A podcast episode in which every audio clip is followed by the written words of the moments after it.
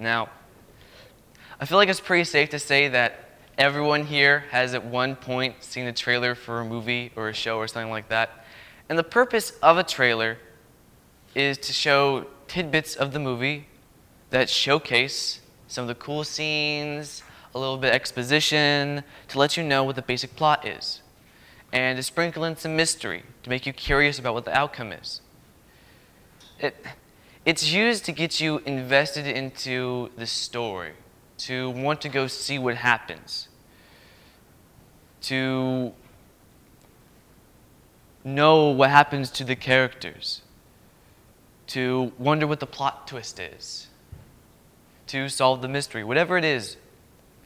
And in our verse today, I saw the opportunity to show of God showing something similar, basically a trailer of His greatness and His great purpose for us. Now, if you will flip to John chapter 1, verses 43 through 51.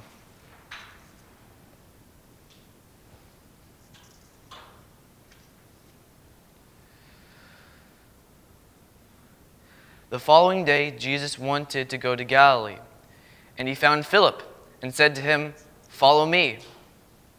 Now Philip was from Bethsaida, the city of Andrew and Peter. And Philip found Nathanael and said to him, "We have found Him whom Moses in the law and also the prophets wrote, Jesus of Nazareth, the son of Joseph." And Nathanael said to him, "Can anything good come out of Nazareth?" And Philip said to him, "Come and see." And Jesus saw Nathanael coming toward Him and said of him, "Behold, an Israelite indeed, in whom there is no deceit." And Nathanael said to him, "How do you know me?"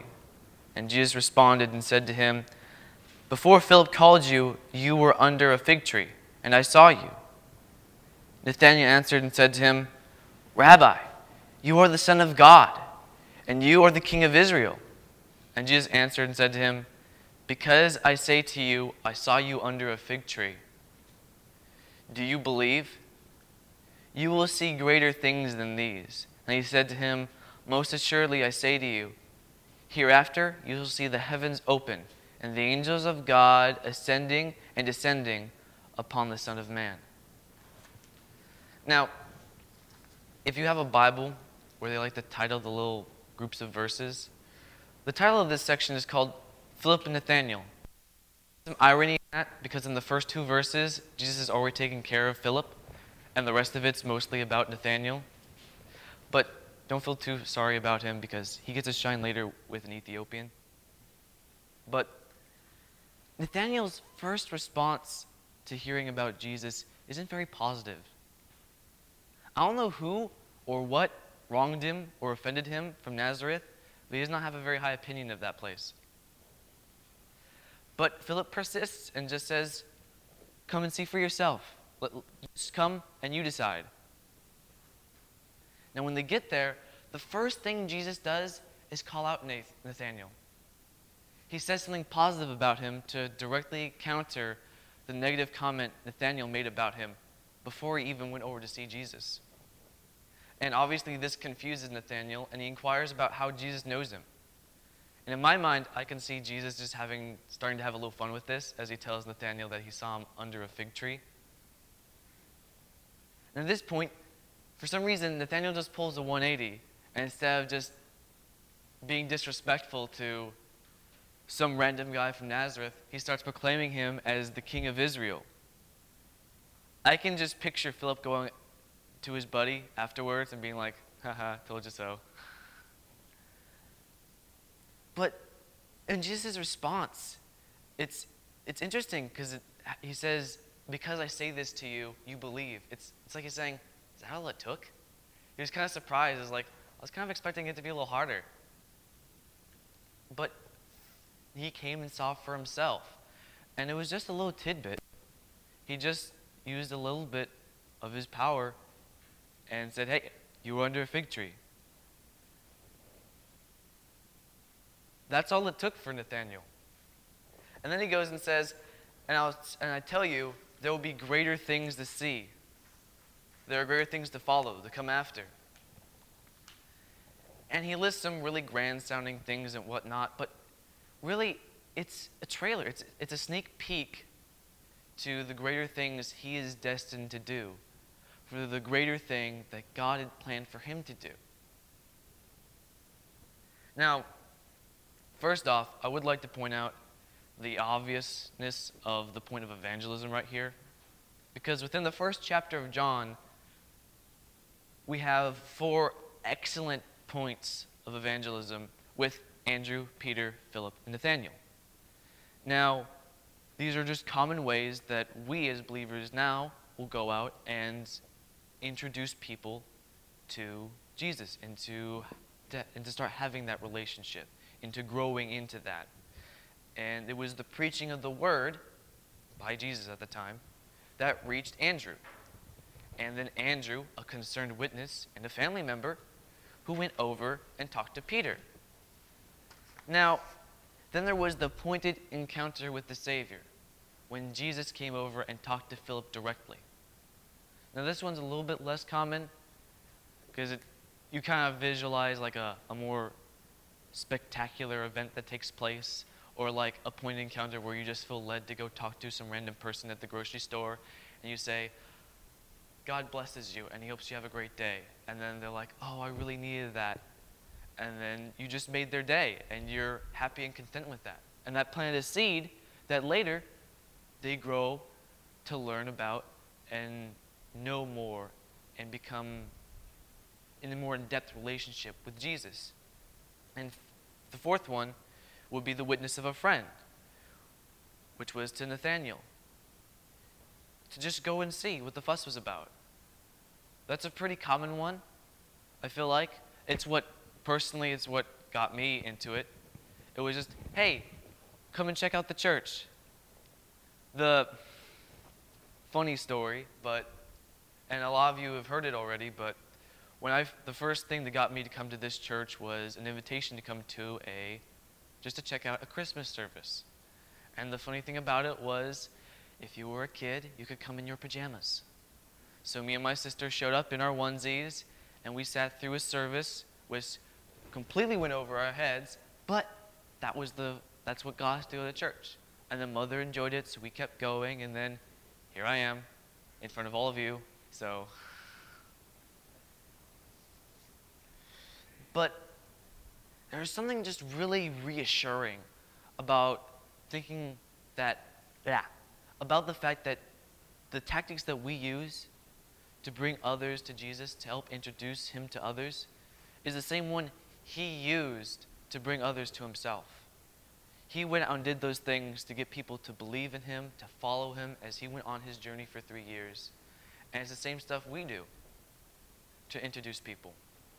But even with that, there is a heavy responsibility in how we conduct ourselves. We can tell people to just come and see, like Philip, but if they come, they can't see Jesus. He's not here. He's in us. That's where he sees us. That's where they see Jesus, in our example. They see it in how we live our lives, how we treat other people, how we move throughout our day. Our walk is the way people meet Jesus. And how are they able to see?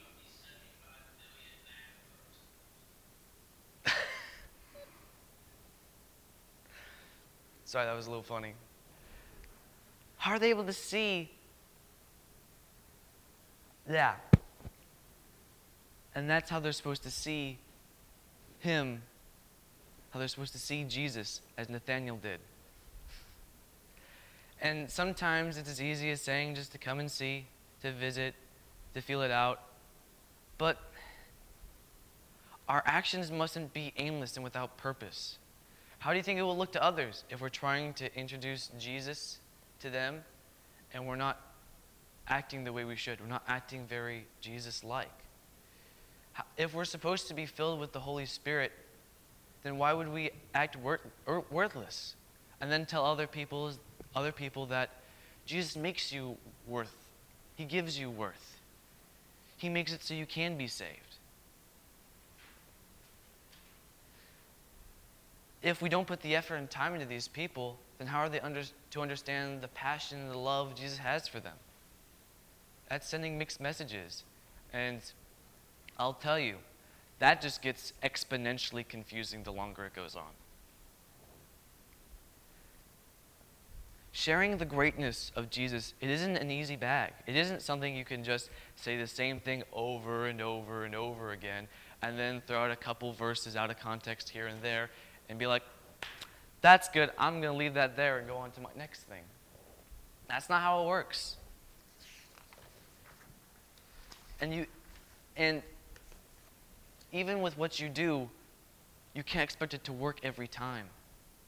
Every person is unique and individualistic, and they have their own needs, and when we know them and we know how to use God through us, it allows us to say the right thing here or do the right thing there that makes the most impact onto them so they get to see it more clearly and the seed is planted better. It requires a lot of effort, but the reward is great. It means they get to be saved. Now, sometimes the trailer that we were shown, it's like, you are destined for great things. You can go out and do this. Or, I will train you up and then you can go out and reach all these different people. And it sounds awesome, but sometimes the trailer we get is just something that looks dangerous. Something that looks unnerving, a great trouble that we have just been handed and we have to figure out what to do with it. A great example of this would be Samuel that we read in the opening passage. At that point in time in Israel, prophets were scarce. And them going out and giving word to the people of Israel was even less so. So that meant that the hearts of Israel had hardened to the word of God. And on top of that, there's Samuel. And he grows up to become a prophet that has to deal with all of that. But you know what else? The first prophecy he gets is about the downfall of the family of his mentor. When that's the first thing you're given, and then you have to go up to the person who raised you, and you're like, hey, thanks and all, but I got some bad news. That's not an easy thing to deal with. Having such a heavy thing just to carry, having to say that to someone you care so much for. Sometimes we think it'd just be easier to be like, well, if I don't tell them, and then it just happens, then they could be like, oh, I'm so sorry, I didn't know that was going to happen, I'm sorry for your loss. But we didn't handle, he wouldn't have handled what he was given with care. He wouldn't have proven that he could do his work and his job as a prophet well either. And to add on to that, in the next chapter, the Ark of the Covenant gets stolen by the Philistines. So it's just lots of things stacking up to make a massive wall that he has to get over. But it wouldn't be a good movie. It wouldn't be an interesting story if there wasn't conflict. It wouldn't be a good adventure if there wasn't danger. There wouldn't be such any of those needed qualities without the trouble, without the trials. Now, I would like to make it clear that I personally believe that everyone here can do great things and impact the world. Now, I don't mean that everyone here can get up and talk in front of large crowds like Billy Graham or go out into the far reaches of the world, into the hardest conditions, and build schools and wells and churches for villages in Africa or India or places like that. Some of us can, that's not where we're all led to. And the greatness that we find is in fulfilling the plan God has for us. That might take us far away. It might take us down the street. There's so many places. It might take us within our church. It might take us to another church, to other people, to a different job. There's lots of different variables in how it works. But whatever it is, we must live like He did, filled with righteousness and kindness, and not judging or holding anything against another. There's lots of things happening right now in the world. I won't get too in-depth in it, but there's issues between races, and there's issues between how people identify with their gender and whatnot. All of those things, they cause divisions between people. And it wouldn't be very Christ-like of us to just ignore them or to hate them, dislike them, move past them without giving them a second thought. Because He was the one who hung out with the tax collectors and the prostitutes and probably some of the same types of people. They just weren't specified. It was all the people that were deemed dirty, not worth it, not cool to be around, all those different things. But He loved them and invested His time to make sure that they were taken care of spiritually, so that they knew and could be saved when He finished His job. And we have so many people around us that we can, so many good people, that we can learn the wisdom and common sense that we need, that we can go forward and use it to help guide people to the Lord, to show them what they need to see. The problems we face, whether they're a local or an international issue, we can help, even if it's just microscopically. It still makes the difference. We can still make a contribution. No matter how small, it is important. It also takes ingenuity on our part. You have to ask yourself, how am I following God's plan for me where I'm at? Sometimes that's a yes, and that's great. That makes it easier. Sometimes it's a not quite. Sometimes it's like a, well, you do need to get off your phone or do whatever. Those 3 hours that you spend that every day, that you could be doing something else or being in your room or whatever it is, you could do it and spend it doing something useful, something to further God's will. And sometimes it's just simply being diligent with taking care of yourself and your house, or you're taking care of your chores, if you will. Because those build up habits of good stewardship for yourself and allows you to see and help with other people. Sometimes it's to take that extra 3 hours and just sit around and relax because you're overworking yourself. And burnout, that can be even worse. You've been working so hard, and then you just stop, and everything you were carrying just drops. And it just makes a mess that takes weeks, months, sometimes even years to clean up, depending on how much you're trying to carry at that point in time. In a movie, if people were shown something in the trailer, and instead of following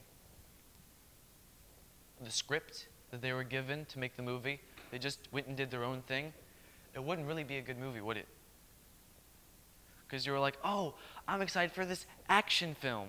And then you watch it, and it was like, I don't even know what that was. Or you go and you try and watch, I don't know, a horror movie, and then it comes out being a comedy. And it's like, that wasn't what I signed up for. It's similar to how God feels when he lays out his plans for us, and then we're like, nah, I'm just going to go do my own thing. I'm bored, so I'm just going to go over here and do this thing. Rather than in my boredom, I could go and use my power to go do something else. That could be helpful.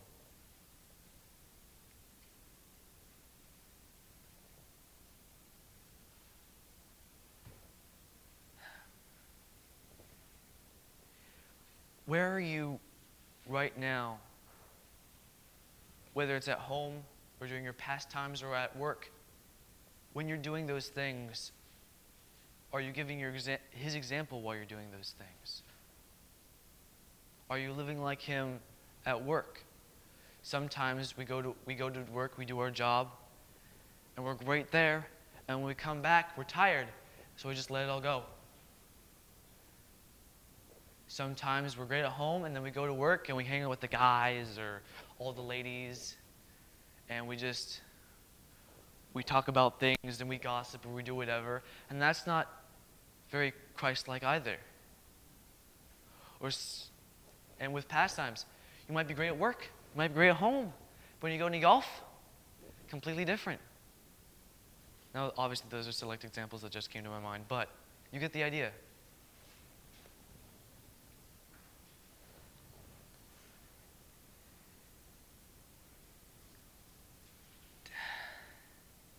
Do we go out of our way to help people and do the difficult task that no one else wants to, not even us? Do we bring up in casual conversation a point about Jesus that we know will make an impact? Not some random just like, oh, Jesus, or oh, I'm a Christian, but something that we know will impact them. Do we find something to do to further ourselves rather than to sit all day in our rooms? Do we give room to those who are going around us and leave them opportunities to prove themselves so they can be and feel fulfilled and have pride in how far they've come? To derive strength in that? Do we let them know that there is still a long way to go, without making it sound like we don't think that, without sounding hypocritical? Do we show them that when the world tries to keep you down, you can keep getting higher, you can keep going further, you can keep trudging along, you can keep running the marathon? Do we show them Jesus? Each one of us has the ability to fulfill God's wondrous works, to show these people greatness, his greatness, to give them little snippets, little trailers, so they become interested and invested in the outcome. We have an incentive, a job, to express and show God's grand show, this beautiful story of salvation that all true Christians know. We all have this potential for greatness, to be a force louder than words that can reach all people. And when the curtain calls, the applause will be heavenly. Thank you. That is all I have for today. Now we will be continuing with the celebration of Holy Communion.